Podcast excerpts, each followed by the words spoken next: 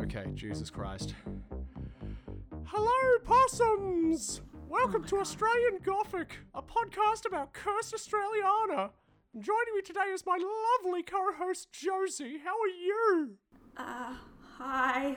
Hello there. Um, You don't want to do a voice? no, no, I want to. So it was nice um, doing this podcast with you, Lucas. You don't want to do a voice for a whole hour? That wouldn't be fucking bleak. no, no, no. We are not going to do Dame Edna voices, but I, I'm recovering from like a kindy cold from my child, so like that that has probably hurt my throat a bit. So, uh, yeah, for those of you still listening, uh, sorry. Uh, we will not be doing Dame Edna, Edna impressions, and uh, hopefully after this episode, uh, you won't be doing them either. I know you were all so keen to do Dame Edna impressions. Josie, can you tell us what we're going to be doing today? if you are So- still interested in being involved. yes, that was very funny because I was sitting here. You're just like, oh, I've got an intro bit planned, and I was like, oh yeah.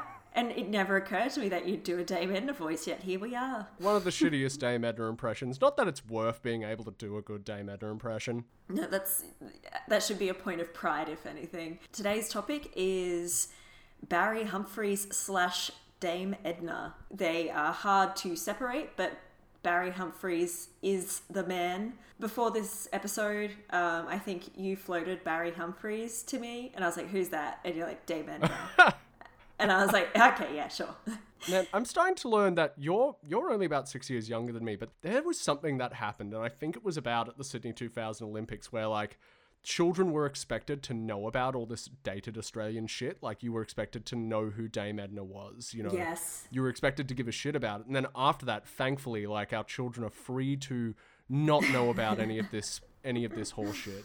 But uh, unfortunately, yeah, today's episode is going to be about uh, the char- both the character Dame Edna Everage, the actor who plays him, Barry Humphries. We're going back to the bad old days of the podcast of our first episode where we're discussing a widely beloved uh, Australian institution that has actually been like rotten and horrible this whole time. I'm gonna do a big content warning right at the start for some racism, uh, namely racism against uh, Aboriginal Torres Strait Islanders and uh, Asians.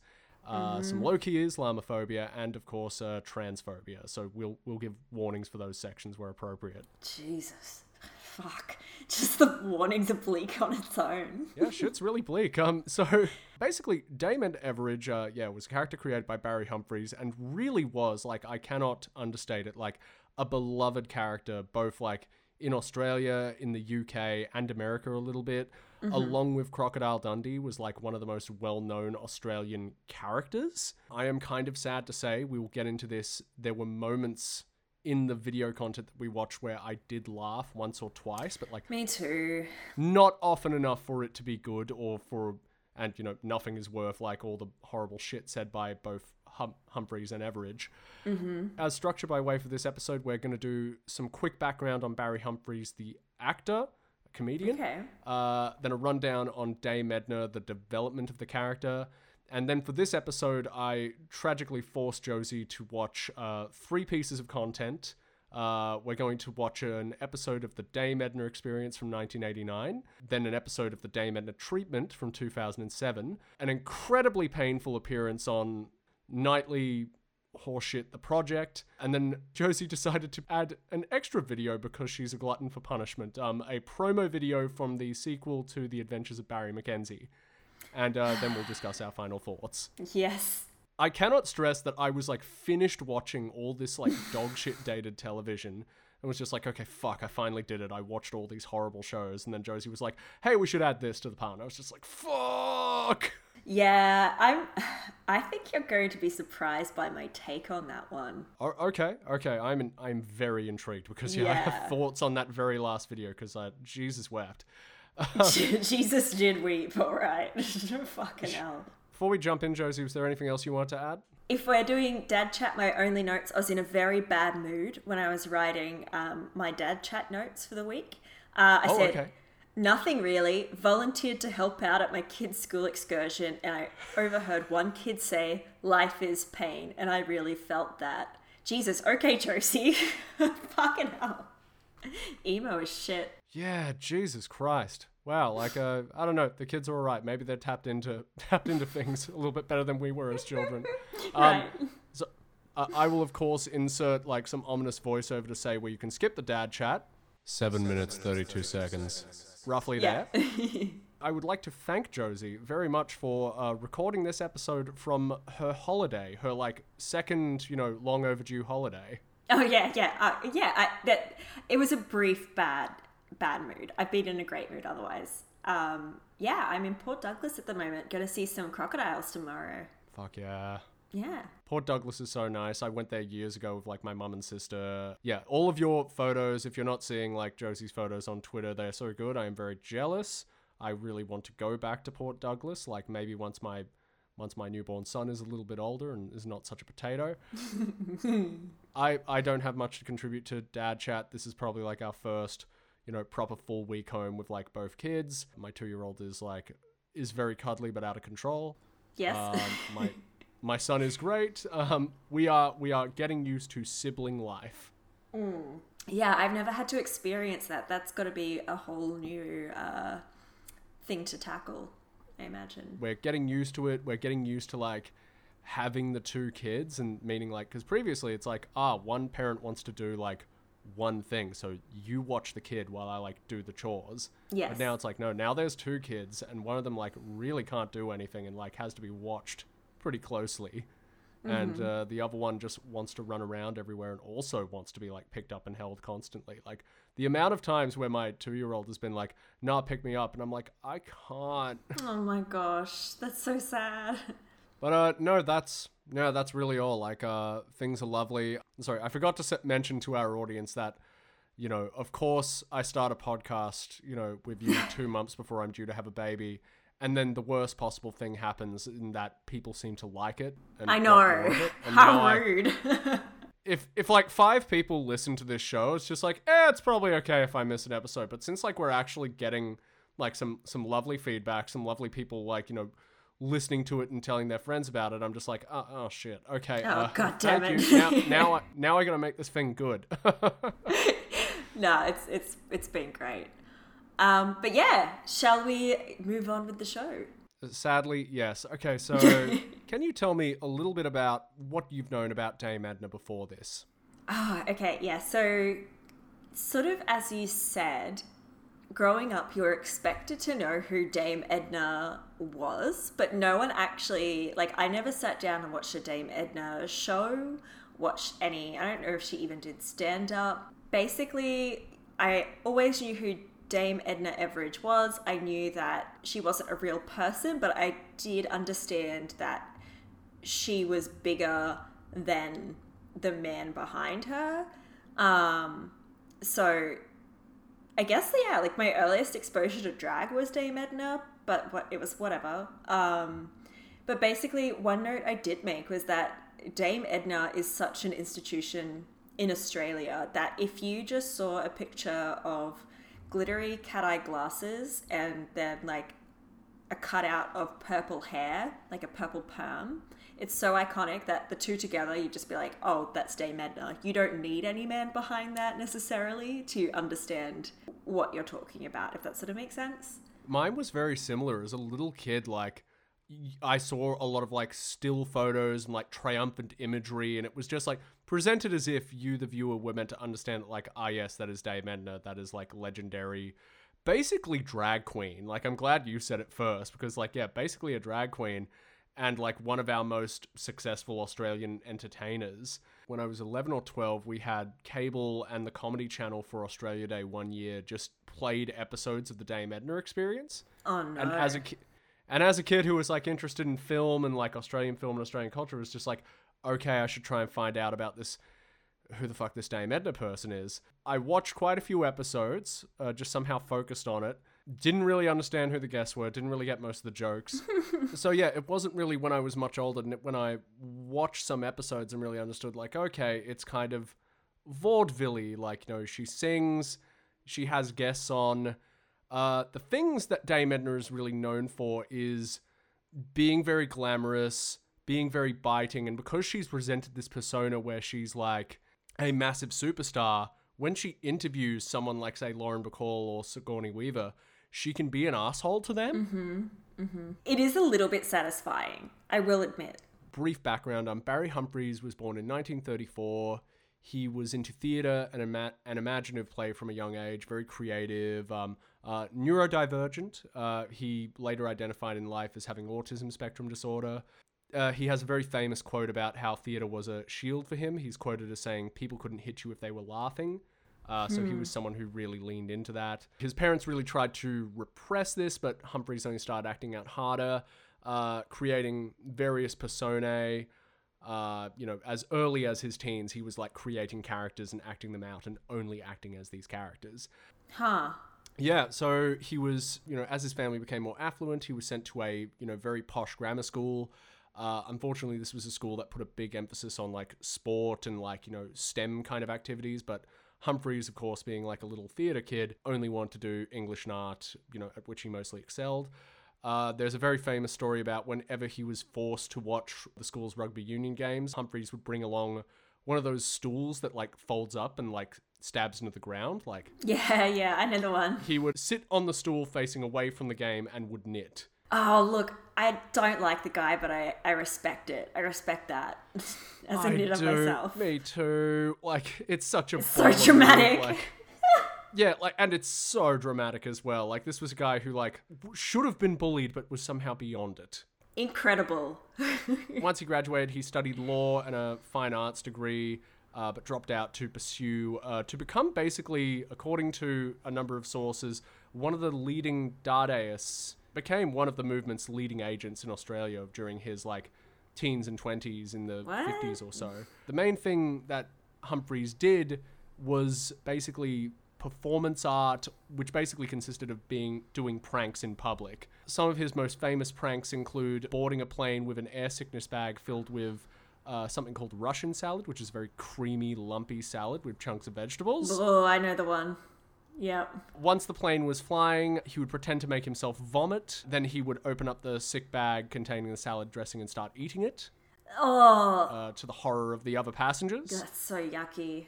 Probably the other most famous prank he did was on April Fool's Day, he placed a roast dinner and a glass of champagne in an inner city rubbish bin. Later, when people were going to work, he approached it while dressed as a homeless person, lifted it out, sat down, and ate it in front of a crowd of shocked onlookers. One scene where he, you know, plays a French guy who beats up a blind guy on a bus. Who, what on a bus? One of his fellow Dadaists was dressed as a blind man, and uh, Humphries was dressed as like an obnoxious French guy. And uh, Humphries would basically pretend that he was beating up a disabled person. Holy shit, dude. yeah, yeah, and and uh, sorry, I was gonna say it earlier. Barry Humphries has a lot of lot in common with Eric Andre. Like, it wouldn't shock me if Eric Andre cited Dame Edna as an influence because so so much of Eric Andre's interview style is making jokes at the expense of his influential guests, and then Yes. doing these kind of like insane. The other half of the Eric Andre show, which I don't like that much, is doing these insane stunts at the expense of the public. Uh, Right. now, Humphries' intention was to shock, you know, inner city middle class people out of their complacency. Mm-hmm. I am not a someone who has studied Dadaism. I don't know at what point, you know, your theater becomes like shocking and transgressive and just becomes you being a prick. Yep. Humphries struggled with alcoholism during the 60s and 70s. oh, okay. Uh, it was a big problem. His family were very concerned, not only for his career but for like his health. He has been sober since the 1970s, uh, so he claims. Hey, like, if that's true, good on him for that one specific thing. Yep, yep, good, good on you. yeah, so in 1955, Barry Humphries was a member of the Melbourne Theatre Company. He created the character of Dame Edna for a revue called Return Fare. During Return Fare, uh, Edna Everidge, who is a house proud, inner city, middle class Melbourne mother, offers her inner city Melbourne home as Olympics accommodation for the upcoming 1956 Olympics. okay. Yeah, uh, the character was originally created as a way to entertain his fellow actors during theatre tours, and apparently there's reports that it's partially based on Humphries' own mother, uh, but also that the character was a satire of the various country women's association members who would meet the troupe when they went to each town. Humphries is clearly turning, has this like quite, I want to say kind of edgelordy if I'm being reductive, and you know, really sort of snotty way about him. So, you know, he's meeting these like nice old ladies and maybe he's seeing something sinister in them or he's just being a dismissive prick. It's hard to know. I have a lot to say on that later. Okay, yes, yes, we are alluding. Josie has done some research. After saying I would not be. yes, after after we all asked her not to, but but uh, we thank her for it. I can't help myself. Uh, Humphries tried to make uh, Edna Everage a big thing in London. Humphries was friends with the guys from Monty Python. He knew Spike Milligan. He knew Peter Cook. Uh, he first tried to perform a show with Edna Everage at uh, Peter Cook's nightclub in the 1960s, but failed to find any success until the 70s. Wow, okay. Apparently, the character was too mousy for like the raucous, the raucous nightclub attendees. Oh, oh, that's interesting. Okay, sorry, I'm just my my uh what I've written about Dame Edna that actually puts a lot of puzzle piece. It's like the center puzzle piece that I was missing. That's interesting. Yeah, it seems that like the, character was described as being too mousy. So we may see what gave Humphries the inspiration to make her this like glamorous, you know, gigastar according to her own reports. Right. Yeah, yeah. Okay, so one of Edna's first and most well known on screen roles was in the film The Adventures of Barry McKenzie from 1972. That'll probably be its own episode. Humphries actually first created the character of Barry McKenzie, a drunken, beer swilling Aussie yobbo, for a comic strip called Private Eye. And again, connecting to another comedian, um, Barry Humphries had disdain for yobbo culture. He hated Yes. like, 'cause- because he was this arty farty, like elite, you know, surrealist. The beer swilling yobbo was basically like, you know, something he hated virulently, which is very funny because Barry McKenzie went on to become an icon amongst the people he was meant to parody. Uh, people fucking loved Interesting. Barry McKenzie. it was very much like uh, Sacha Baron Cohen's character Ali G, who was meant to be a piss take of like white boys who dress like black rappers. Mm-hmm. As someone who knew a lot of people who were into that culture, they fucking loved Ali G. They totally missed that they were being skewered. Yes. In the film, Edna Everage appears as Barry's aunt and accompanies him across his, you know, and is basically the straight man to Barry McKenzie as he does like horrible stuff in London. Yeah, okay. In the movie sequel, Barry McKenzie holds his own. At the end of the movie, Everage is officially made a dame in a cameo by then Prime Minister Gough Whitlam. Yes. They were somehow able to rope in a sitting prime minister and probably like one of our few kind of good prime ministers to appear in this movie. Yeah, that that's a weird one. I would be curious. I Yeah, I'd be curious to find out more about that. But yeah, very weird. At this point, after the movie, uh, Humphries adopts the grand persona. The fact that Dame Edna is a dame and is this like duchess, lives in like, you know, big mansions and is a friend to all the superstars. And the adoption of this grand persona led to a very successful theatre run in the UK in the 1970s. Humphries codified the character as a glamorous superstar, this weird woman from the strange land of Australia who treated high profile celebrities with, at best, indifference, at worst, like scorn Yes. character came much more acerbic and biting. Apparently, uh, Humphries was quite annoyed by the reign of Margaret Thatcher. You know, was apparently like quite outraged by her reign at the time. That's actually surprising. I'm not gonna lie. Yeah, I, when I read that, I was just like, "What? He's so right wing." It's so unusual that you know he thought Margaret Thatcher sucked when you know when you just hear about his politics at the time. Hundred percent.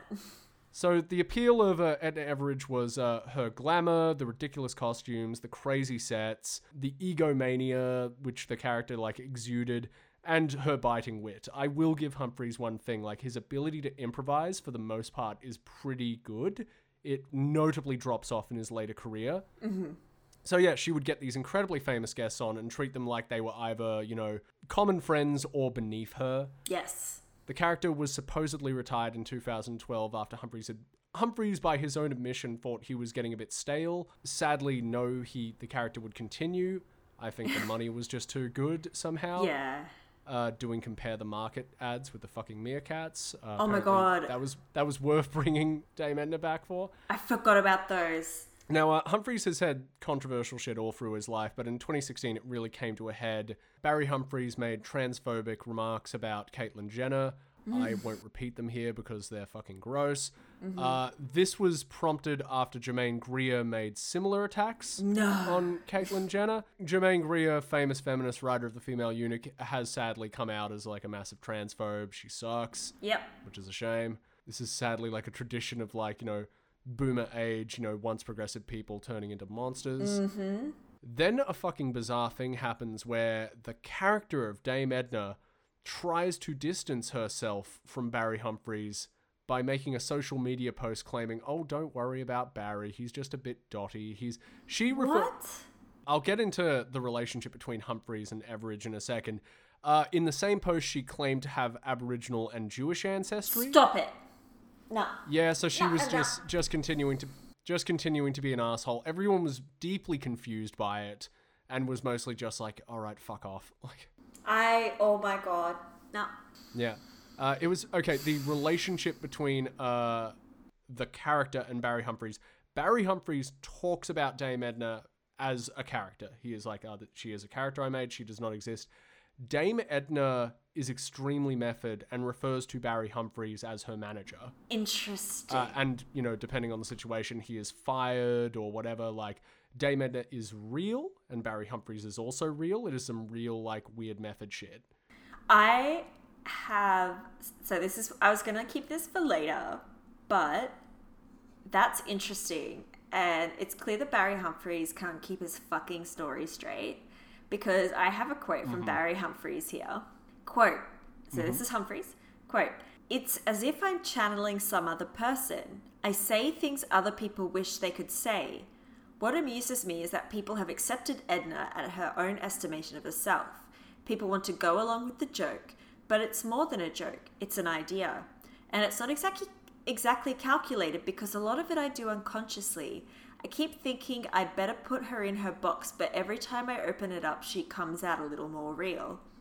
And that whole she comes out a little more real, it really is like, yeah, you are hiding behind Dame Edna. Like, if that kind of makes sense.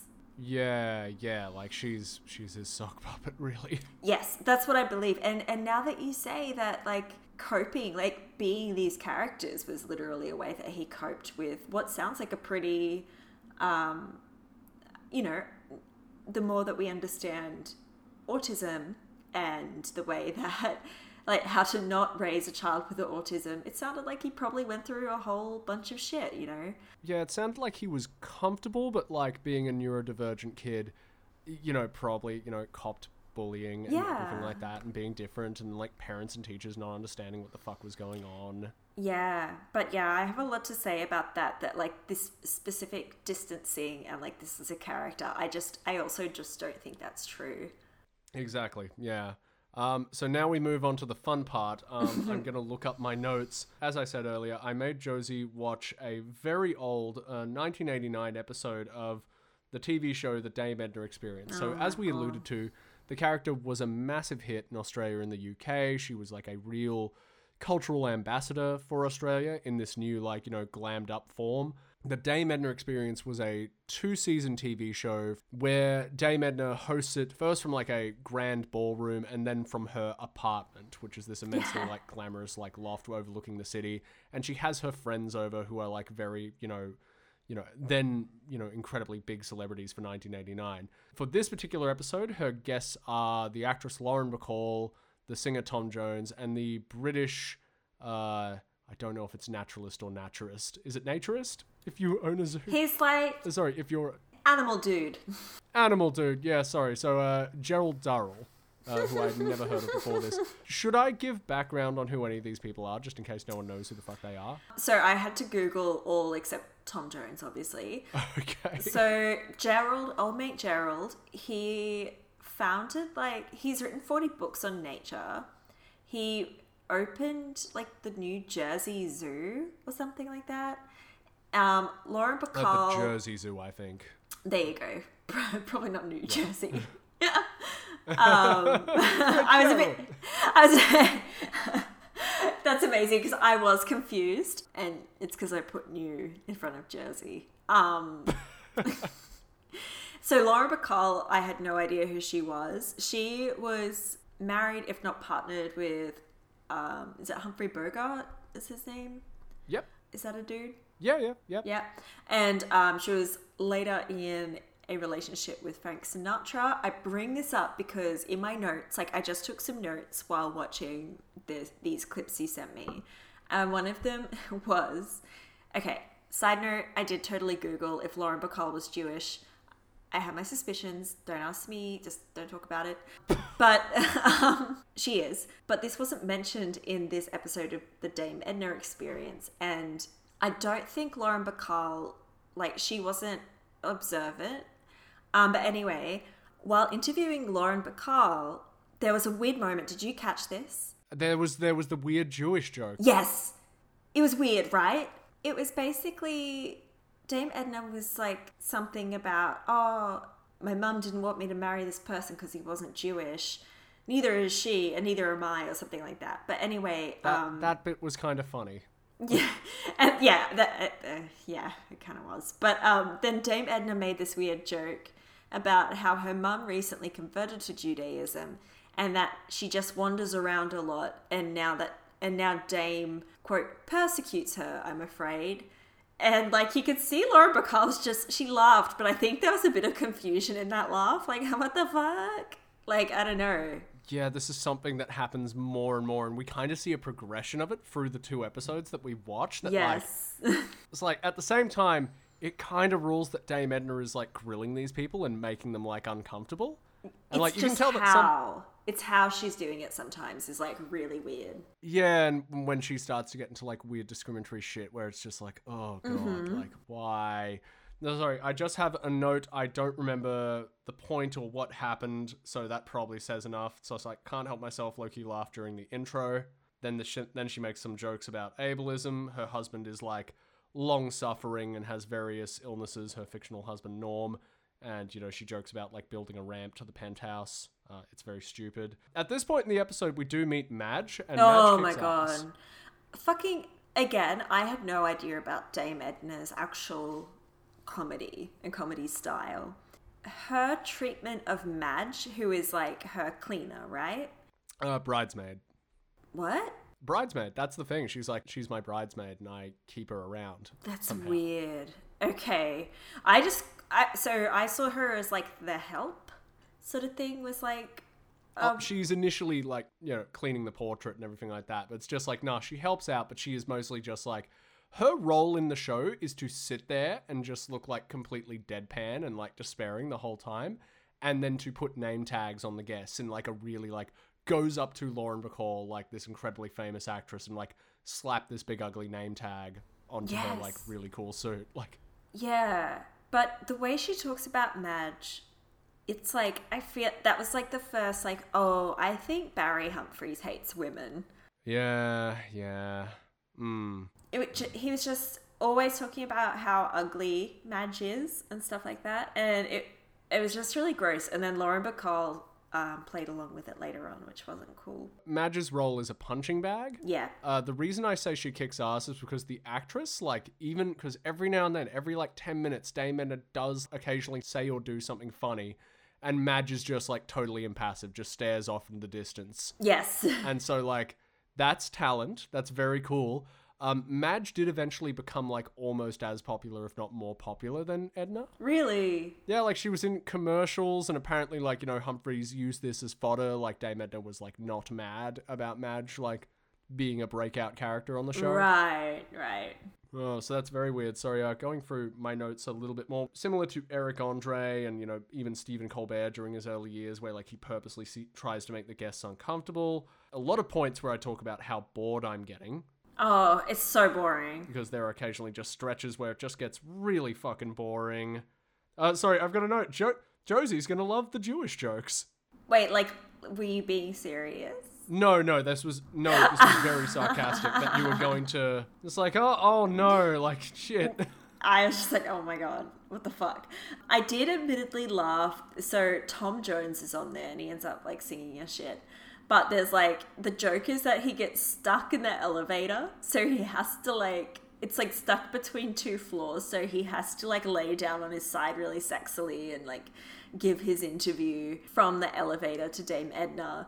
And the part that I did laugh at it was like Tom Jones was talking about his childhood, and Dame Edna like gives side eye to the camera, like, "Dude, this guy's so boring." And then she's just, and then she just closes the door on him, and I did laugh at that. I did fucking laugh at that so much. It's hard to tell how much of it is rehearsed because like he does tom jones does seem to be like laughing like he's surprised like he can't believe what's happening but uh Right. yeah that part was funny also like so much of these fucking shows if you watch them like shows made in australia from between the 70s and 80s so much of it is just like double entendres and puns and it gets really fucking tired It's so tired. I did kind of laugh at Dame Edna's joke about like how Tom Jones has been going up and down her shafts all night in the lift. Like I that- was that was stupid. From memory, it, that was the first in the show. It then it went downhill from there, but I gave that one a little as well. So you're forgiven. Every now and then, when Dame Edna is trying to like string jokes together, it feels a bit like tense. It's just like, oh fuck, is this gonna land or is it just gonna be Ah, yeah. I found it excruciating. Like, I suppose there are some people who must get a kick out of like, ooh, this is like watching someone on a tightrope. No. Like, are they gonna nail it or are they gonna fall? But like, no, it was just excruciating watching like, you know, this then like 50 year old comedian like trying to like string together bits. It's really bad. Like I don't know if you know any stand-up comedians in real life. I've had the uh, the bad luck of meeting a few, and it's like everything they say, they're trying to make it a bit, and I'm just like, please stop. Just please stop. Like even if it's gonna land, it's so pained. Stop it. And that's what watching mm. Dame Edna is like. Yeah, yeah, it's oh, it sucks. The um, I don't really have any other jokes about the episode other than like Gerald Durrell seems, who was famously had drinking problems. Um, just seems very like kind of dull and slow most of the time. Like his interview really fucking dragged. Um, Tom Jones and Lauren Bacall do a little bit better just because like they are also kind of singer celebrities, so they they kind of know how to like play along with it. But yeah, for the most part, like I I really dragged through it. um, do you have any other observations about the Dame Edna experience? No, and I'm gonna confess, like I didn't watch all of the Dame Edna treatment because that's how I felt about it. I was just like, this is too much. This is horrible. this is the worst TV I've ever watched. Okay, cool. I did make it all the way through, and I don't think I'm gonna have like much else to say. But uh, I got I can't believe you watch you watch so much Hey Hey It's Saturday, I, I watched, and this too was too boring for you. Look, I skipped through a lot of Hey Hey It's Saturday. Okay, that's fair enough. Uh, I in that case, are you happy for me to skip through to uh 2007's The Dame Edna treatment? Go for it. Okay, so the concept of this show was the same thing, like Dame Edna has celebrities on and is mean to them, but uh, the conceit of the show is that Dame Edna is running a like spa treatment place, and uh, the celebrities and by extension the audience are all coming to her for like to be as glamorous as her. It's like really you know quite contrived to be honest. Uh, and the guests on this episode of the Dame Edna treatment are Sigourney Weaver, Mischa Barton from the OC, Oh, that dates it, doesn't it? Yep, yep. uh, Michael Bolton, uh, and then like little extra cameos from like Patrick Stewart and Mr. Bean, and some some hot lawyer chick. I don't remember her name because like she's not a public figure. Hi everyone, this is Editor Lucas. Uh, the woman I'm referring to, her name is Nancy Dell'Olio. She's an Italian American lawyer and media personality. Uh, she hosted a show on MTV about uh, football players' homes. Uh, she's a property lawyer. She's considered very glamorous. I'd not heard of her before this. She sounds cool though. Yeah, yeah, she seems really cool, but she's really there just for like a quite shit enema joke involving Mr. Bean. And Oh my gosh, what the fuck? so you tapped out before the Mr. Bean enema joke. Yes. Okay, well, you didn't miss out on much because I was like, oh fuck, Mr. Bean. Okay, cool, it might get funny. It, it really wasn't. It, was, it was quite lame. Like and and like gross, but like it's like why isn't this funny? This is Mr. Bean doing like proper scat humor. What the fuck? okay, Oh my god. so look, uh, you would have been there for the bit where like Sigourney Weaver is introduced. She sits down, and Dame Edna is just like, "Oh wait, that's my necklace. Give give that to me," and forces Sigourney Weaver to like give her her jewelry. That's okay. If I knew nothing else about Dame Edna, that's pretty funny. Yeah, yeah, that bit was weird because Sigourney Weaver is clearly just like, "Wait, what the fuck? You want me to give you my jewelry?" And like Dave Mender puts it in like a pneumatic tube. And this is a bit like when Mischa Barton comes on, like Dame Edna is just like, oh, okay, we need to like hold your rings for security. And Mischa Barton is like, oh, I don't know if I can get them off. And then Dame Edna looks at them as just like, oh, don't worry about it. It's just like, oh, these rings are too cheap for me, you incredibly well paid Hollywood actress. Yeah, yeah. Again, that bit was kind of funny as well. Like, uh, the one joke that properly made me laugh in this, and then basically nothing else, was like she's talking to Sigourney Weaver and she says, You know, Sigourney, you know, actresses of a certain age like us find their parts starting to dry up. Oh, uh, I I laughed. I'm sorry. sometimes things can. Ju- Again, sometimes it lands. Sometimes it lands. Yep, yep, yeah. Mr. Bean shows up for a bit where like the hot lawyer chick, uh, voice over me will add her name here. Nancy Dell'Olio, idiot. Thank you, voice over me. She's getting an enema, and Mr. Bean comes in and like attaches a vacuum to it and like gets poo all over Dame daughter, who is like the Madge for this episode. Um, Okay, it is I like I shockingly were- unfunny. Oh, this sounds very fun. It's not though. I was sitting and watching it, and I was just like, "This sucks. How is this bad?" And like, it's it's Rowan Atkinson and everything. Like, I'm so devastated that the description I'm giving you is like funnier It's than fun. the. Oh, I. Okay, fuck it. I'm gonna share the clip of the scene on YouTube. Everyone, Please let me know if. My, maybe maybe I was just like so jaded and annoyed by everything I'd watched so far, but uh, yeah, I did not find it funny.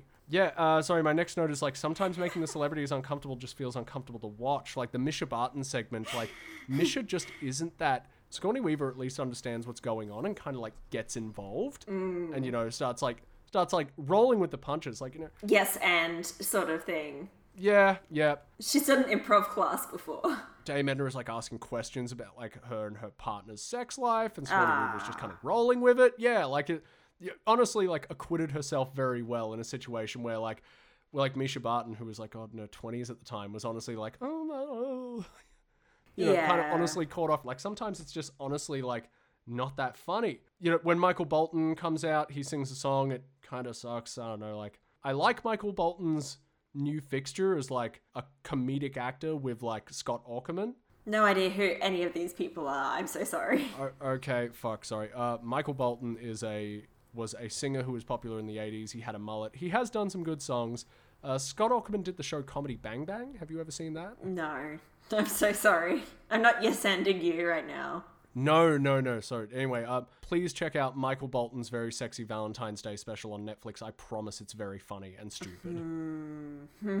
I don't know. You made me watch Dame Edna videos. I don't trust you with anything right now. fair, fair enough. So moving on, uh, Michael Bolton comes out and sings a song. Uh, they raid Michael Bolton's wallet, which is kind of funny, and like make him like pay a deposit, and he has to like actually get out his credit card.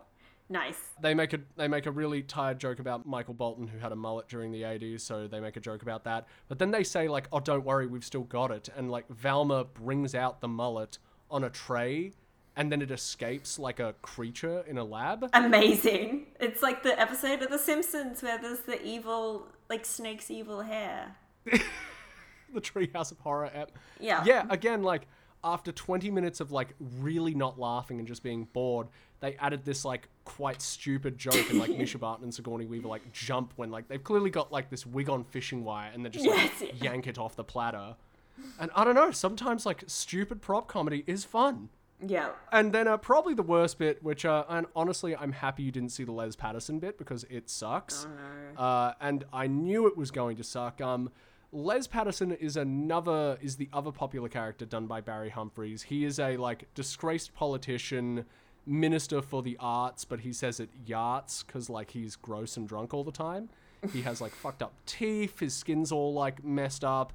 Oh, Barnaby Joyce. Yeah, yeah, he is basically like, you know, a pastiche of like gross drunken politicians. We've got plenty of those. Yep, and unfortunately it is just like Barry Humphries doing like sexism, racism, and homophobia mm-hmm. just like continuously and in this sketch where it throws to like Les Patterson going out and doing stuff, he meets up with an actress who is going to teach him how to do Bollywood dancing. And Oh uh, no. you can basically go through this like what jokes does a dipshit think of when you present Indian culture to them? And it's like curry, Curry, papadums, uh, the Kama Sutra. eating with your hands. Yeah, there you go. Even though the actress is in on it and has probably been briefed that like, hey, Les Patterson is going to be a disgusting creep to you and like, you know, proposition you for sex, it's still just really uncomfortable. And like, it would have been really uncomfortable in 2007. Mm-hmm. Like, Oh, but that is way too late. Is that when this was? yeah, this is from 2007. Jesus. I mean, not that any time is good, but the way you've described it, I just assumed it was earlier. I have another Les Patterson story, and I'm uh, content warning for uh, racism against Aboriginal and Torres Strait Ah, Islanders. Uh, please skip sake. ahead a couple of minutes. Um, one of the first times I really saw Dame Edna was in a show called Barry Humphries Experiences, which they showed to us in year six What? at school, and I in 1999. It was like a documentary where Barry Humphries talks about like the 50s, 60s, 70s, and 80s, and to the present day, like Australian culture.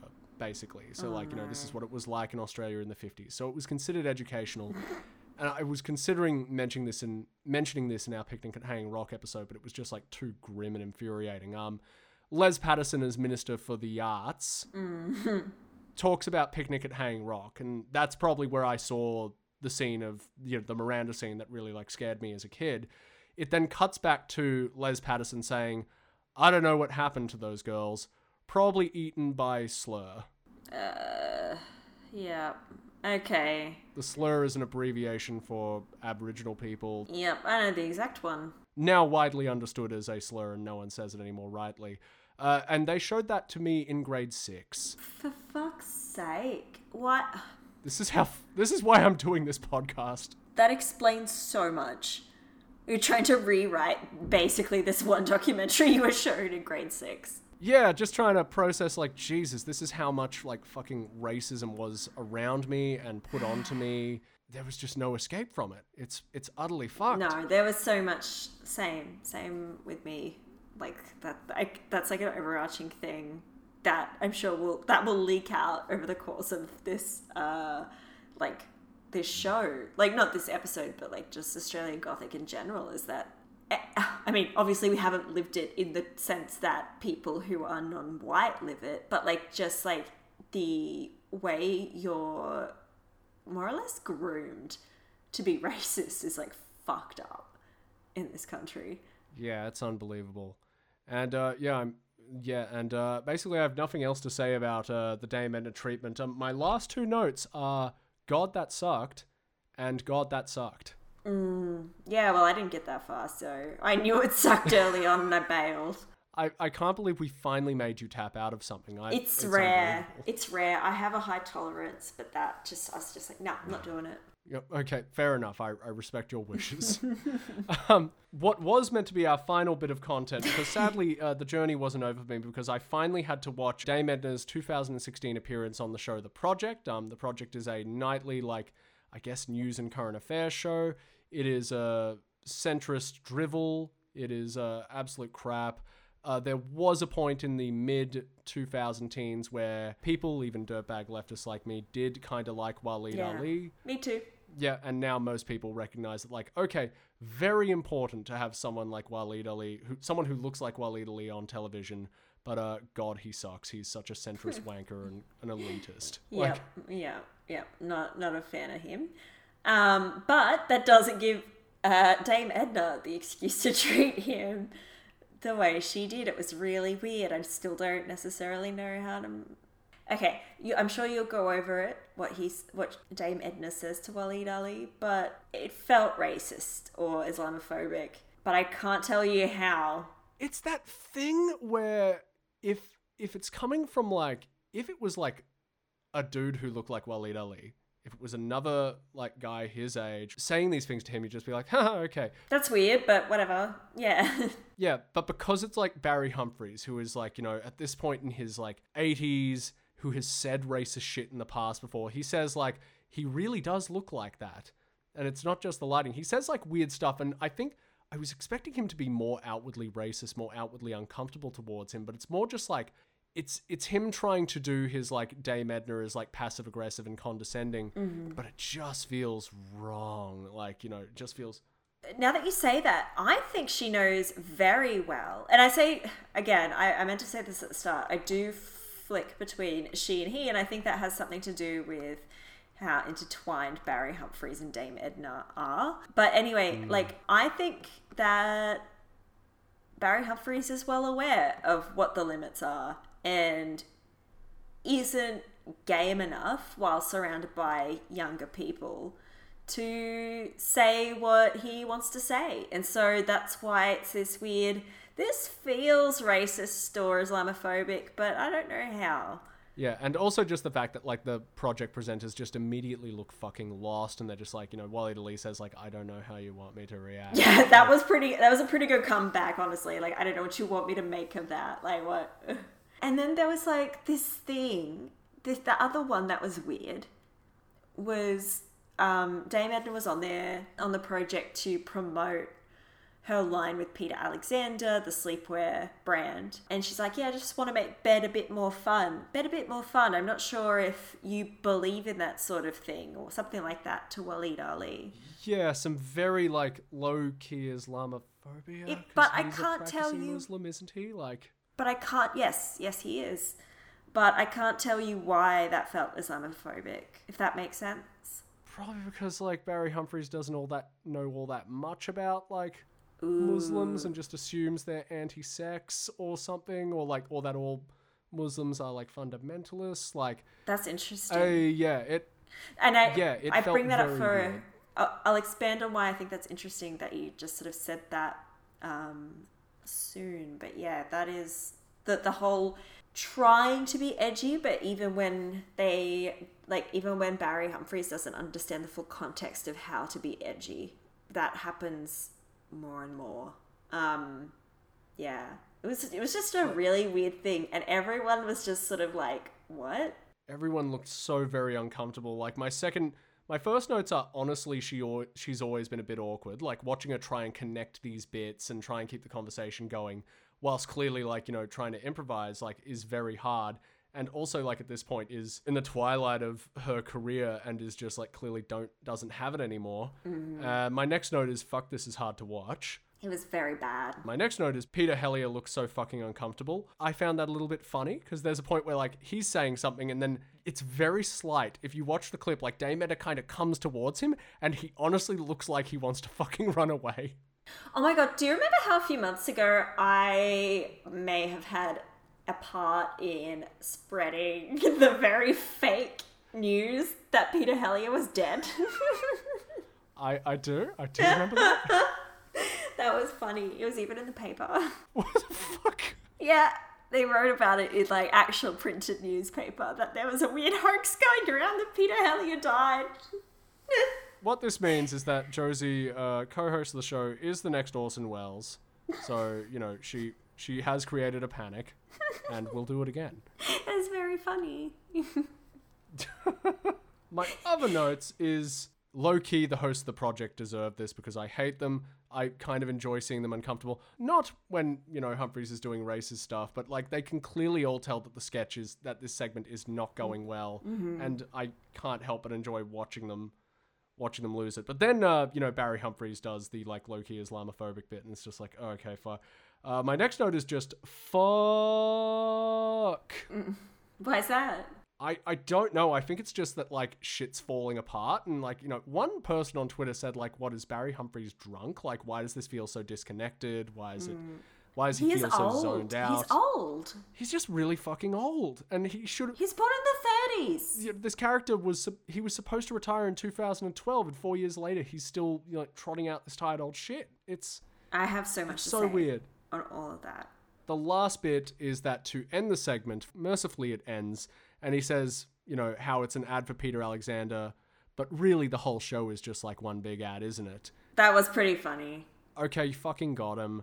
Uh, Yeah, that's pretty good. retire. Like, Yeah, yeah. That, this that's is the still true. frustrating thing. Every now and then, like when either Humphries or Everage aren't being racist, they sometimes still do it. And maybe like in the 70s, then then again in the 70s we all probably would have been racist. But I uh, again, I, I I am seeing some interesting through lines. Um, I did write around two thousand words about. Josie. I deleted so many, so most most of them are cunt, most of them are talentless, and most of them are hack. No, I like. I'm. Uh, look, I'm a bit of a nerd. I don't know if this is if this has been said before. You sent me those things, and I watched most of them. and sort of after that, I was like, I still don't like. Dame Edna is horrible. What the fuck is going on? How is Dame Edna so popular? And so I did a little bit of reading. So everything you sent me was like the 1980s plus.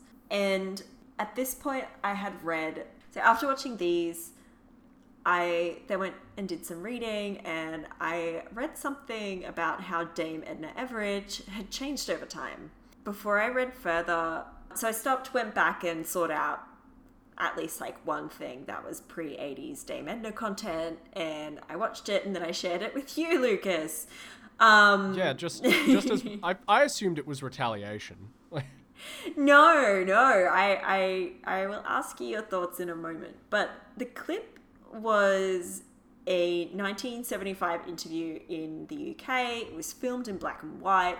Some dude named Mark Caldwell was interviewing Dame Edna, where she was promoting the film Barry McKenzie Holds His Own, which you mentioned before. Just to draw it back to earlier Australian Gothic episodes, two people who we've already mentioned on the pod before uh, are in this movie or related, uh, associated with this movie.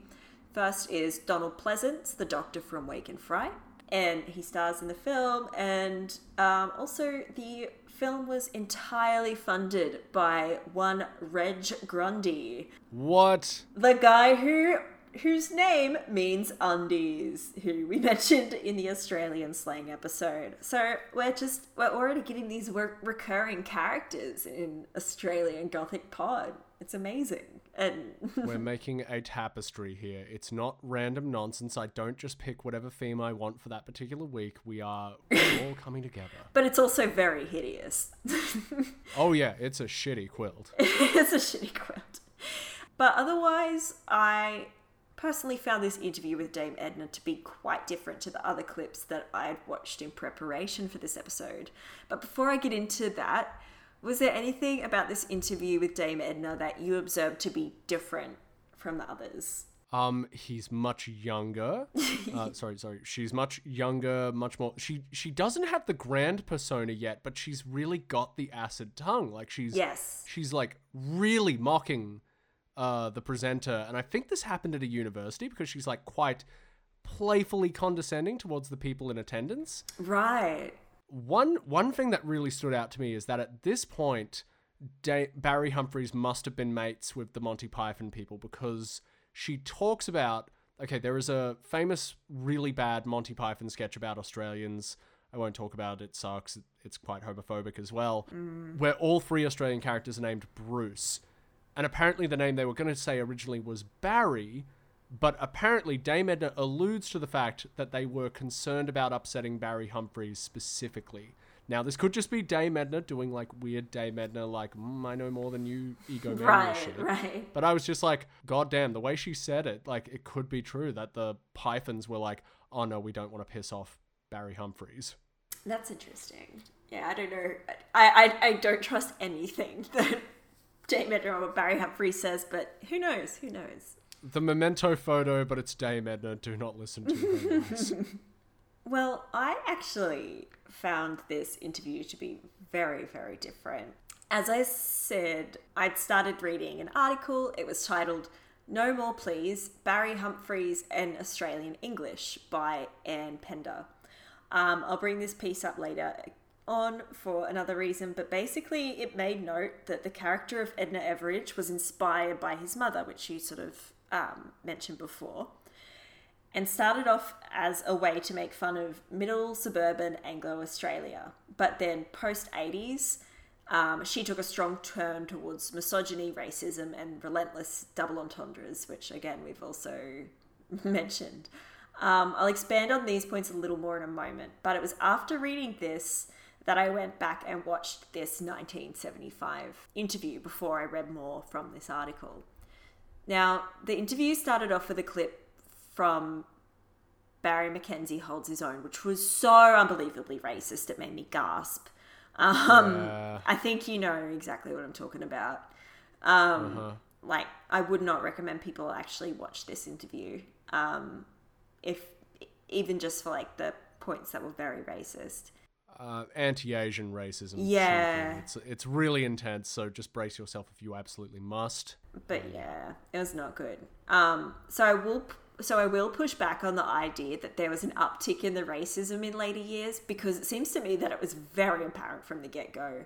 But when it goes back to the in studio interview itself, I did notice some dramatic differences in the way that the character of Edna felt different from the 80s onwards clips. And this makes sense, especially when you're like, well, um, sort of in the character development, she was damed and then became this really like um, glamorous, uh, famous person. To me, in this 1975 interview, Edna really did seem more like a sweet but rude middle class woman who likes to think she's fairly open minded but is still quite clearly very conservative in a number of ways, which does sort of harken back to that CWA, like Country Women's Association feel, where it's like, here, here's, I've made this plate of lamingtons, also I'm going to drop some slurs. You know what I mean? Yeah.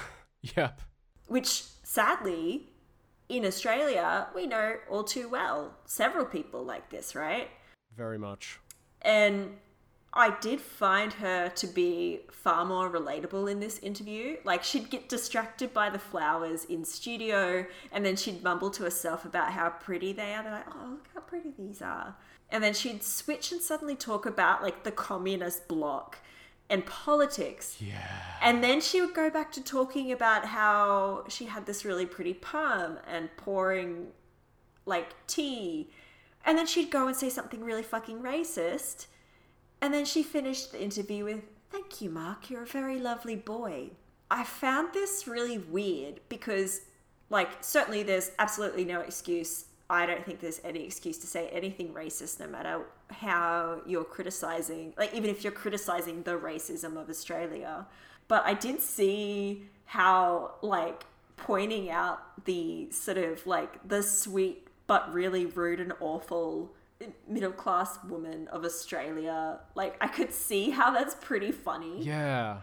but but then I didn't know the, the background context to it, and from what you said, it sounds like that was the origins of Edna Everage, and it was almost like, but that didn't fly at least live, sort of, or like you know in the pubs or whatever. So like I'm wondering like if those were like the last remnants of Edna Everage is like supposed to be like this like sweet little suburban lady. A sweet but malevolent and very like passive aggressive woman Yeah, before she became like you know a grand dame who could make fun of Tom Jones and Lauren Bacall. yeah. That's very telling. But yeah, the clip where you know she suddenly starts talking about like London immigration and the ethnic makeup of London. like, Jesus Christ! Like, okay, you've been a racist fuckhead this whole time. Yes. Like, yes, absolutely. Yeah, hundred percent. And and but again, you know what's what's fucked up is that this is not. considered controversial. Like, It wouldn't be. I know several people. I know. I grew up around that sort of talk. That doesn't mean you should fucking you know be a comedian say that on TV. I'm just saying that like people do be thinking like that. I guess, or at mm-hmm. least were. Um, and that is also something I'll bring up. Before I continue, two parts of this interview did make me laugh out loud. First, her anti English dunking, saying that the English have a reluctance to use deodorants and have peculiar bathing habits. I cackled because it's always funny to make fun of like TERF Island. It's beautiful. yep, yep. That's very funny. And I can't remember the exact jokes, but she also makes fun of Australian culture. And I wish I remember the quote because she kind of, I was just like, fuck, you're coming close to like the premise of this podcast. Yeah, I know. Like something, how Australians like pretend to be laid back, but are also like, Mm-hmm. you know, particularly in that area where they're kind of, you know, deeply anti-intellectual or just like, you know, quite brutish and, you know, fashy in a way. Mm-hmm. When she came close to that, it was just like, oh my God, that's so good. And then, you know, I think immediately started talking about the ethnic makeup of London in Yes. the 1970s and it's just like oh fuck off like Yes. No, you're so right. There were so many points where I'm like, oh, oh no. Like you're identifying, it's like in some instances, you know, again, like uh, Barry Humphries' sort of criticism of hegemonic Australian masculinity. Yeah, I totally agree with that. Doesn't mean that you should be a racist misogynist. Like, you could be right about that and not be a fuckhead about it. I don't know. Yeah, was it was it just easy? Was it just easy to do that when you're interviewing these rich glamorous women to resort to those kind of jokes and what's interesting compared to watching it after you know the uh, shows from the 80s and two fat and Audies uh, is how like sharp and concise Dame Edna is. Like when she gets on a roll, she's like there's no interrupting her and she's like speaks very quickly. I, I was taken aback by the sharpness, whereas it, it felt like, particularly in the later shows, and particularly the project, that I was talking about that tightrope feeling. It's because like Dame Edna is like old and is trying to connect thoughts, and mm-hmm. you're watching this happen on air, and otherwise it's just dead fucking air. You're waiting like, oh, please say something funny, please say something funny. Mm-hmm. Whereas in this interview, she's like Very snappy. at the points where she is funny, like, and you know, making good observations. It's just like, oh, like this Mark guy can't, basically can't get a word in. And then when he tries to ask a question, she starts fucking around with the flowers. Yes, yes. It's almost like a deflection. It's just like, no, no, no, I'm controlling this. And apparently, according to this is from according to the comments, uh, because apparently a guy who shot that was in the comments, but you know, take that what you will. Apparently, Humphries did that on purpose, like got one of the gladiolas and bent them so Edna would have a prop to use, which you know I could totally see uh, an actor like Humphries doing. yes, yeah. That's interesting. That, that yeah, you're right. Like, oh, that's that's fascinating because yeah, she kept taking control of the entire situation, even by doing those sort of little dottery, looking at the flowers sorts of things. The second part of the interview that I found funny was when she was talking about being a little bit psychic or something like that. Um, she said she doesn't do the tarot cards, and I know that that's really that's really low hanging fruit. But it just it, oh, but she can read the jiggle bags, the little tea bags, and um, like We we had tea bags in Australia at that point, didn't yeah, yes, yes. I don't know what she was fucking on about. And then she finally pulled out, like, we're probably at like the um, 15 minute mark here.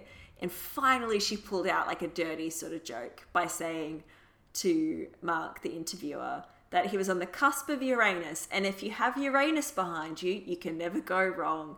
And this Yeah, did yeah. tickle me because, again, like, she had been this sweet little woman, and then all of a sudden was a dirty joke. Oh, Which- Josie, you just you dropped out for a second. Can you take it from Uranus? Huh. oh my god, fuck. Ah. Oh my goodness! I may have to leave this one in. So- sorry, guys. We're bo- we're both using our hotspots and we're we're doing our best, and we just had a we just had a fun little Freudian slip there. Um, Could you take it from uh, Dame Edna's quotes about when you've got Uranus behind you? Uh, and and then she said, "If you have Uranus behind you, you can never go wrong."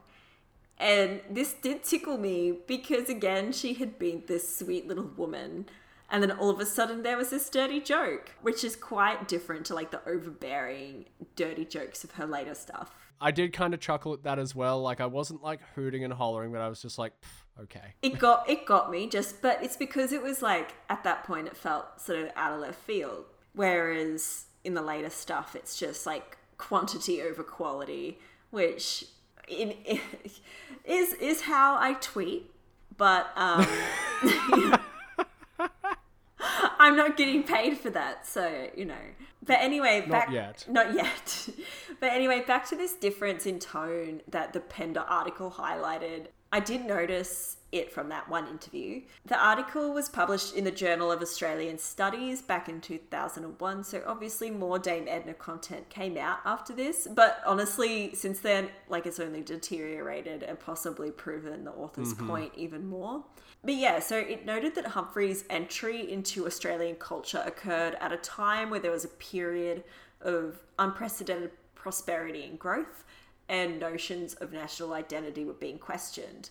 Humphries, along with a handful of other artists, were drawing attention to the dullness of white suburban Australia with its love of advertisements, shitty language, alcoholism, brick veneer villas, and the White Australia policy. At this point, it's asserted that making fun of the clusterfuck that is Australian culture was the aim. Something that, you know, here on Australian Gothic Pod, we obviously love. Yep. But as time went on, the misogyny became far more apparent and rampant. Derogatory names for all sorts of people was on the upswing, and the double entendres became what they are today unbearable. so the Pender article then, like, it was centered around the Australian English expressions that Barry Humphries celebrated, resurrected, and even invented, which I'll get to soon. Oh. Mm.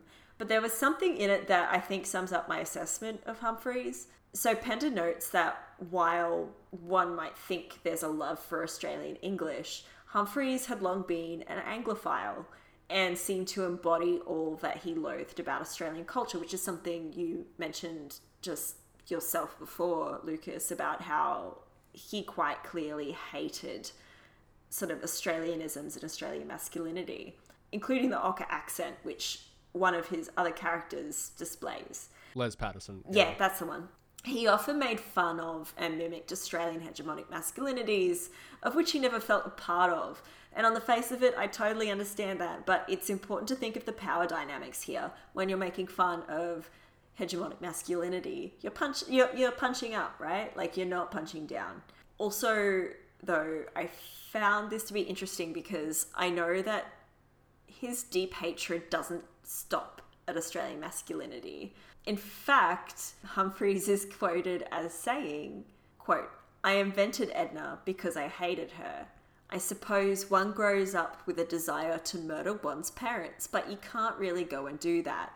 So I suppose I tried to murder them symbolically on stage. I poured out my hatred of the standards of the little people of their generation. And so hmm. I found that to be bleak. Like I at first I was really disturbed and then like Robert pointed out, oh, I think like the whole one has a desire to murder their parents because like that really bothered me. But he was like, I think that was just hemming it up. Uh, and some weird Freud shit. That- because, like Freud right? big when he was growing up. Oh, yeah, so like totally. but the whole like, I, I do believe him when he says, I suppose I tried to murder them symbolically on stage, and that he poured out his hatreds of the standards that they sort of adhered to. I, I think that's very true. But I don't think it stops at just, you know, middle class Australia. I think it, all the things that he sort of makes fun of, I think that he hates to some extent, you know? Yeah. I suspect hatred for his parents isn't the only thing that poured out of Humphries, and I think it's important to recognise that at this point, Humphries and Edna are hard to disentangle, which we've sort of said a few times now. But this is evident by the fact that, like, comedians who, like, deal in satire, they say things out of shock value, but then purposefully distance themselves, like you were saying before. But actually, when it comes to transphobia, both Dame Edna and Barry Humphries have shared the same views. That's when I put in my quote of the whole channeling some other person, but she becomes more and more real. And I do think that that's true. So, before I get to another thing from that article, I found it interesting before. So, I read another study, or like an article, and it didn't quite make it into my notes because I was getting a bit too deep. but it was um, about a certain 2003 joke that was about like Latin American people, like Hispanic people, and it was about how um, why would you want to learn Spanish unless you want to speak to the help or something like that, and it was really awful. Oh. And there was a huge backlash in America um, from you know Hispanic Americans. Some people, including you know Barry Humphries, were like, oh well, you know they just don't understand Australian humor. But this article, and, and I'll um, pass it along to you, Lucas, so you can put it in the show notes if people are interested. But it broke down all the ways, like what it takes to fully understand a joke, and then like methodically went through it and be like, okay, there are people who understand a joke, but even if they understand a joke, still sometimes a joke is not good or doesn't land. And it went through all these things. And then it interviewed, it brought in some uh, Australian people who were of Latin American descent, sort of asked them what they thought about this joke. And they're like, okay, we totally fully understand Australian humour and this is still fucked up. Um, Yep. and they were just like, yeah, they're like, no, like even if I can like understand even the intention is still messed up because Barry Humphries isn't, you know, Latin American, has doesn't fully understand the context and what it means for, you know, the the relationship that um, you know, white US culture has with Hispanic people and all that sort of thing. Anyway, I just found that interesting because before you mentioned like, mate, you have no idea what you're talking about. What's interesting with like well, Humphries criticizing hegemonic masculinity, which is like cool, and the sinister, nice old ladies who, you know, seem very nice but actually have like loathsome views. I guess he's like right in criticizing them, but there's a way in which he's like sneering about it, and this has always been something in him. He's always been edge lordy. He's always been sneering. It feels like you know, yeah. In some instances, he maybe has a point. It's like you know, yeah, these were the people who like you know maybe there was like legitimate grievances because they were people who made his lives hard growing up. But like as he got older, he like lost his point and just became all edge.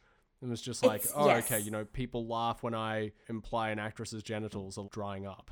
So you know, I'll say that to an actress without without her like real knowledge and just like hope she takes it well. That's horrible. And there are actually, I think you would probably get a lot out of some of these papers uh, that have a lot of Humphries quotes in them because he explicitly says that, like, I think he said, I shock, therefore I am, was a literal quote he said. Again, all edge, no point. Like, you know, what's what's the point of it? You're just trying to again, you had a point when you were eating fake vomit on a plane. You were trying to shock people out of their complacency in what was a like a lifestyle upheld by a deeply unjust and racist system and colonialism. I'm not sure if even if even Dadaist, you know, Humphries was super aware of that. Yeah. But uh I don't know. I in some ways it's like quite bleak because like a lot of his grievances, a lot of the things he doesn't like are stuff that we don't like on this podcast. Yes. It's like he's identified the issue and then just reinforces that issue. Yeah, and then maybe it's because he became rich and comfortable or something like that, and he was just like, oh, okay, actually, like these issues,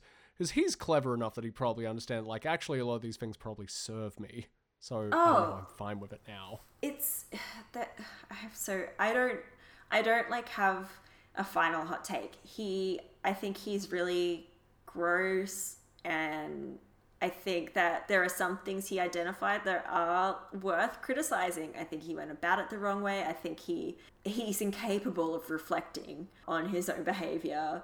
And I will wrap up some other thoughts, but I think the connection between him and Hey Hey It's Saturday is true. It's like cultural sensitivity and like what the more truth telling that occurs and the more that we understand, some things just don't fly anymore. And there there is a certain brand of person who refuses to move with the times and refuses to learn. And I think that Barry Humphries is one of those. Like to bring it back to Germaine Greer, I think she's a great example. You know, she's she has written some really great feminist, you know, you know, she's written some really good stuff, but she's a transphobe and fuck her. I'm not gonna like read another word by her. Whereas you have Judith Butler, they've, you know, in the past haven't been the best on trans stuff, but the, and then they've they've come out and just said, "Hey, society's moved on. I've learned more. I fucked up. Here's my new like you know, take on it, and they've just moved with the times and they kick ass. I just, I don't know, I guess like Barry Humphries is the Germaine Greer of, of comedy, if anything. There are so many comedians who, you know, yeah, like, you know, we've seen with like Dave Chappelle and fucking what's his face? The, sorry, The Office, what's his name again? Sorry, I feel so happy that I can't think of his name right now. Like, Rainn Wilson? No, not Rainn Wilson. Because Uh, he, sorry, he was what's his- actually he was actually good. He's like, oh no, I fucked up. I'm so sorry. No, no, no. What's his? God, I legit. Uh, sorry, Ricky Gervais. For some reason, I couldn't Oh, think of Ricky UK office. I'm so sorry. I made a yeah, yeah, yeah. No, which in a way feels like a philosophical victory, not being able to know the cunt's name. Yeah, that's funny. But no, you know, he's there are there are so many comedians who like still cling to their old material. It's like, you know, oh, I made homophobic jokes in the 90s and I still should be able to do it now. And then there are like good comedians who are just like I said material in the 90s that I, you know, I said material 10 years ago that I wouldn't dare say now. and or like or like it wasn't okay then, but I didn't understand. I certainly won't say it again. Yeah, sort of yeah, thing, you know? exactly. Yeah. Uh, just tonight before we started recording, I saw a tweet from Shaun Micallef to Tony Martin, who did, you know, The Late Show, which is something we will tackle. And like, it's the anniversary of like The Late Show first going to air. This very, you know, transgressive and fun like talk show comedy show that aired in the 90s. And uh, Shaun Micallef said like watching The Late Show inspired him to quit his job as a lawyer and go and work in comedy. Unfortunately, the show he was working on was Full Frontal, which you know still did mm. blackface and like Ooh. has I imagine aged very poorly, except for the sketches with like Shaun Micallef and Eric Bana in them. But like even Shaun Micallef, you know, looks back at like the stuff that launched his career, and he was just like, "Yeah, that sucked. I wouldn't do it again." It's it's fine to to say that you fucked up, guys. It's all right. You can do it. You won't die. You can disavow old material. It's fine. Yeah, that's cooler than doing a Humphries. But um, before I wrap up on my final thoughts, there was one part of this Pender article because again, it was focusing on um, like Australian English expressions brought up, like um, that were popularized, if not invented, by Barry Humphries, and some of them shocked me. Um, is it okay if I go ahead with that? Yeah, sure. Yeah, sure. So the first one. You can put it up your freckle if you don't flame and like it. Um, What? what does freckle mean in this context? I've I've definitely heard this in some of the Barry Humphries show, like a, a anus. Yes, so freckle meaning anus dates back to 1967 and was first used used by Humphries one year later and again in 1978 in Humphries. Like it was mentioned once before Humphries mentioned it. Jesus. and they uh, Humphries like popularized it. Um, the next one is uh, that Sheila bangs like a shithouse door. Is another example of Humphries' insults that have gained a place in the vernacular and ties back to our slaying episode. Because what did your he invented bangs like a dunny door. Uh, it wasn't clear if invented, but at least popularized it. Good lord. Oh my oh my god. I, It- there's it- no escaping this fucking guy. Nope. No, it is. There is none, and this really disturbed me. Okay, now this one fucked me up. Lucas, if I bring up the term liquid lunch, what does that mean? Uh vomit. Oh, okay. Does it? Or, or drinking, sorry. Or Yeah, like to drink copiously. Sorry. yeah, yeah, yeah, yeah. Day drinking, basically. That is a Barry Humphrey special that is used widely in Australia. He invented that one. This one is one that I really hate and is almost certainly a Barry Humphries invention. I'm dry as a nun's nasty. Oh, I've heard that. Yeah, I think I've I probably it. heard that in in the stuff we were watching. And uh, Jesus, yeah, it's uh, it's it's yark. Yeah, I hate it so much. I hate it. It came up in um, when we put a call out for like people's favorite Australian slang or like expressions or idioms. Um, that was mentioned a few times. Yeah, that was him. And crack a fat was not coined but was popularized by Humphries, which we also mentioned. Jesus. Yep. Yeah, it. Wow. Okay. God, this this really. I was gonna describe Barry Humphries as like a leviathan, like lurking under Australian culture, and he really fucking is. Really, like this stunned me. I had no idea. Which makes it all the more sad that, like, you know, you know, not only has he like gone on to say horrible shit, but like I guess has been saying horrible shit the whole time. But it, it's also like this thing, like even we know, right, that he hates Australianisms, like Australian English and slang and ochre talk, and yet he encouraged it so much because this is the thing with satire. If you don't do it really well, you're just reinforcing it. Well, that's the thing. Like Barry Mackenzie became very popular with the people that Barry Mackenzie was trying to satirize. So, yeah, not the you know the old tweet about like satire without clarity, etc., etc. But like that's it. And I think you know just thinking about just now, it's not that Barry Humphries punched down. It's just he punched everywhere. Like he's just like no everything I can make jokes about everything. And then because he like lacked clarity as well, Yeah. you know some of his jokes ended up being like you know reappropriated and like being incorporated into Australian English. Uh, that is also, I guess, kind of a defense mechanism. If we are like a laid back culture, we can take like jokes about ourselves and weave them into the culture until it becomes like indistinguishable whether it like you know that it was a joke in the first place. Uh, I do find that kind of fun, but uh, but yeah, that's that's Barry Humphries. I think he's just like in a way too smart for his own good. Yes. Like he was, Or, uh, I you know, think too too not not in regards to being like a sharp wit does not you know make you exempt from being like a racist piece of shit. You can still have like shitty opinions. it's very much. It feels very much like oh, it's just a joke, bro. But actually, just not. In, in terms of the things that he's identified that is worthy of criticism, yeah, it's like yeah, you're right, but that still doesn't make what you said okay. Does that sort of make sense? Like, Yeah, exactly. uh, I don't know. Um, Well, him to- him complaining about like there being like too many Asians in London during that special is just like, yeah. So what if you've seen some Asians? Like, how is that a problem? Like, he doesn't like. How is that a problem? Like, no, just saying like, no, just that it's an inherently bad thing that like I can see Asian people in London instead of the population just being white all the time. It's just like. But what- that- what's the fucking problem? What's the problem? Elaborate. Like, and he doesn't. He just like goes on and says it's a bad thing. Uh, Yeah. and, sorry. In 2011, he got in hot water for his wife became an Australian citizen, and he made some quips about like how there are too many Asians in Australia. Sorry, I should have mentioned. Uh, this is the part where we talk about like anti- anti-Asian rhetoric. Uh, and a, a very good pedestrian article actually broke down immigration statistics and said like, okay, in the last year, like eight percent of Australian immigrants have been from like, you know, predominantly Asian-speaking countries. Twenty percent came from England. Yep. You're full of shit. Fuck off. yeah. It's just like, it's like no, you're just you're not making. from I don't know how true this still is, but from my understanding, um, people who overstay their visas, it's more often than not um, English people and like white, yeah, white people, um, just not going home.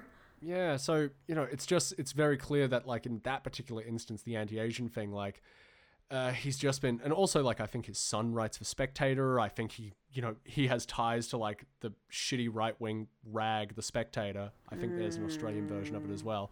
Uh, fuck the Spectator, but uh, yeah, he's always like, yeah, he's wanted to make fun of like anti-intellectualism in Australia, but like still holding up this like, no, no, being like an educated white man is like the best thing you can be, and everything else should be like, you know, prime for ridicule. That's that's I guess the vibe I'm coming towards at the end of all this. Which something that really um, p- before my final thoughts, something like one of my first thoughts that I had was when Dame Edna, like in one of the clips, you know, she came down the stairs and showed a bit of leg in like this slit dress that she was wearing. And I was just thinking about sort of the current rhetoric around um, and conflation between drag queens and transgender people. Obviously, they're not. That's not the same thing, but it's spun like drag queen story time, you know, where drag queens go and read stories at libraries because it's a fun thing to do and it's community community engagement and just showing other ways of being Yeah, an expression, and that's fine. Um, but you know, now it's turned into trans people, and also thereby to these people, drag queens, uh, people in drag. You know, they're quote unquote groomers, and I'm like, I wonder how, like, I wonder if Dame Edna was presented on TV in that same way today, on like you know, you know, broadcast nationally on free to air TV, how people would take it. I don't know if like, uh, like, not obviously. I, I would like to think that most people would be fine with it, but I think that there would be an uproar from possibly who like the people who were like Dame Edna's biggest fans or whatever. You know what I mean? Like, um, I know it was absolutely a shock in a lot of queer communities to see this person they idolize as just like this virulent transphobe. That must have sucked. We're going to talk about this a little bit when we do our eventual Skyhooks episode. Because Okay. there is a way of doing like drag and like so- soft drag, soft glam in Australia, where as long as you make it very clear that, oh, you're just having a bit of a joke, it's, and I guess if you do it with enough swag, you can pull off doing something that, you know, in the 1970s, like, you know, being an out drag queen, unless you were explicitly comedic and even then kind of eh, like, you had to do it in such a way as like, oh, this is kind of a joke, aren't I? Silly. Otherwise, you know, like there was a very real threat of danger to you. yeah, Uh, so that's something that's something we're gonna have to unravel in that episode because it's like it's weird. But that's kind of what Dame Edna's doing. It's like, yeah, because her costumes are like to some extent glamorous, but they're also like just very, very silly and over, over the top to such a degree where it's clear that it's a joke. So Yeah, it's just like, yeah, oh, no one would actually dress like this. But also, like, oh, look, she's got this like funny working lizard on her dress. Like, Yeah. And like I so this is a thing and this is something I'm going to have to unravel in my own time is that Dame Edna impacted how I feel or like felt about drag initially. Because that's what I understood drag to be that someone could be an absolute asshole uh, and get away with it if they were dressed you know in drag. And that's obviously not what it is but um, that was my first exposure to it. I think this concluding statement by Pender sums up my sort of final thoughts well. As a satirist, is that how you say it? yeah, Um, as a satirist, Humphries unearthed expressions that are peculiarly. Mhm, not this word again. Peculiar. peculiarly. Yep, that one. Australian and invented many more. In his heyday, his comic material simultaneously criticised, reinforced, and celebrated problematic aspects of Australian culture, but not anymore. So, because it was kind of talking about how society's moved on and you can't do that anymore. It's not up to date. Like, I mean, they, to be fair, and, and my pushback on that is that there were always people saying this isn't okay. It's just, you know, whose voices we prioritize and stuff. Yeah. But basically, Barry Humphries and Dame Edna are a relic. They're kind of interesting to look at, but only really in the way where you find something that's either technically alive or once was on the beach and like poke it with a stick, grimacing the whole time. Which, of course, is like very much our jam here at Australian Gothic. And I think that's why there was a lot of sort of like weird uncomfortable. Like I felt very strange looking at Barry Humphries and Dame Edna because I'm like I'm seeing so many observations here that I agree with, and so many that I totally do not and never could not excuse. Um, yeah. And the other grim thing, I know I, in a very clumsy bit in our first episode, compared Saturday Night Live to Dracula. Dame Edna is a bit like that as well. Like it won't, it won't stay dead. And you know, it was very impressive when she was alive, but now just like won't go away, won't stay dead. Also, sadly, I guess uh, clarifying my thoughts is like Barry Humphries has always been kind of a sneering little shit and never really moved past that and never really knew that like you know you know they could do anything other than like punch down or like you know never knew how to shut the fuck up yeah. i have my closing statement is from an interview he did on the show enough rope with andrew denton probably its own episode. I read the whole thing and was just like oh god he he captured it. He's he's become this. He cursed himself. This is from 2003 my mother would sit there at the mat sorry this was about uh, his mum taking him to matinee shows as a kid so taking him to the theater. My mother would sit there at the matinee, and afterwards she'd say, "Isn't it pathetic at this age that he's still doing it?" Um, this is in regards to like old performers that have been dragged out to the show. Oh my god. She went there with a kind of sense of Schadenfreude. She really enjoyed the tragic spectacle of artistes way past their prime, struggling to do something which was beyond their scope, rouged up, overpainted, unable to remember their lines. That's what gave my mother the greatest pleasure. I think I may have inherited this characteristic from her. Isn't it pathetic? And I'm lo- uh, that's in, said in quotes, quoting his mum. And I'm longing to see people turning to their children and saying that in my audiences. Say, quote, Well, I remember when he was quite good, you know. He used to be funny. He used to be funny. Ooh. But this is the Fu- you this cursed is the yourself, thing. man. But this is the thing is like he hasn't been for like his greatest success was when he wasn't funny. Like Yep. you know, even even if you could somehow overlook the fucking awful, awful racism of that 1975 clip, like, you know, you could say that there were funny, funny moments there or witty moments there, but that, like, that was like towards the end. Like, that was just before she became this really glamorous, glitzy, full on cunt, you know? But yeah, that's my thoughts on Dame Edna. I didn't, for someone who I didn't have like any sort of opinion on except for like, oh, I'm pretty sure you're a transphobe. Yeah, have lots of opinions now. Don't like it. Yeah, don't like it either. And uh, we are. I will. I will post uh, links to the episodes we watched if you feel like torturing yourself. uh, we'd love to know your opinions of uh, Dame Edna Everage. Uh, I'm finally going to quote the movie Pet Sematary and say that dead is better. Uh, not not not to Barry Humphries, but maybe just just just just for the love of God, retire. Retire the character. Right. Just you're you're rich. Just go fucking chill out. Oh Delete your social media. Log off. log off in like I can't emphasize this enough. Please log off, Barry Humphries. um Uh, something I will say is yeah, so apparently we totally undersold the racism in Hey Hey It's Saturday, and I can almost guarantee that we're underselling the racism of Dame Edna. Um, just in case people want to go watch the video, like please be warned. Yeah, yeah, it's quite shocking. But uh, yeah, I would like to, as we wrap up, I would like to apologize to my co-host for making her not only watch a Dame Edna, uh, dated Dame Edna clips, but also like uh, forcing her bad brain to like make her do lots of research on Dame Edna. Yeah, well, you didn't force me. This is this is just what I do. this is what I do. Well, anyway, uh, thank you everyone for listening. Please let us know what you think of Dame Edna. Uh, Josie, is there anything else? No, please never, ever, ever make me watch another clip of Dame Edna, even if she comes up sort of tangentially um, again. Thank you. I promise we will only watch Barry Mackenzie if we absolutely have to. okay, I do kind of want to watch it. Okay. Thanks, everyone. Bye. Bye. Thanks again for listening, everyone. If you like what you hear, you can find us on Twitter at AusGothicPod, on SoundCloud at Australian Gothic.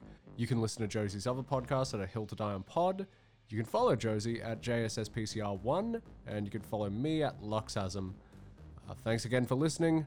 Love you.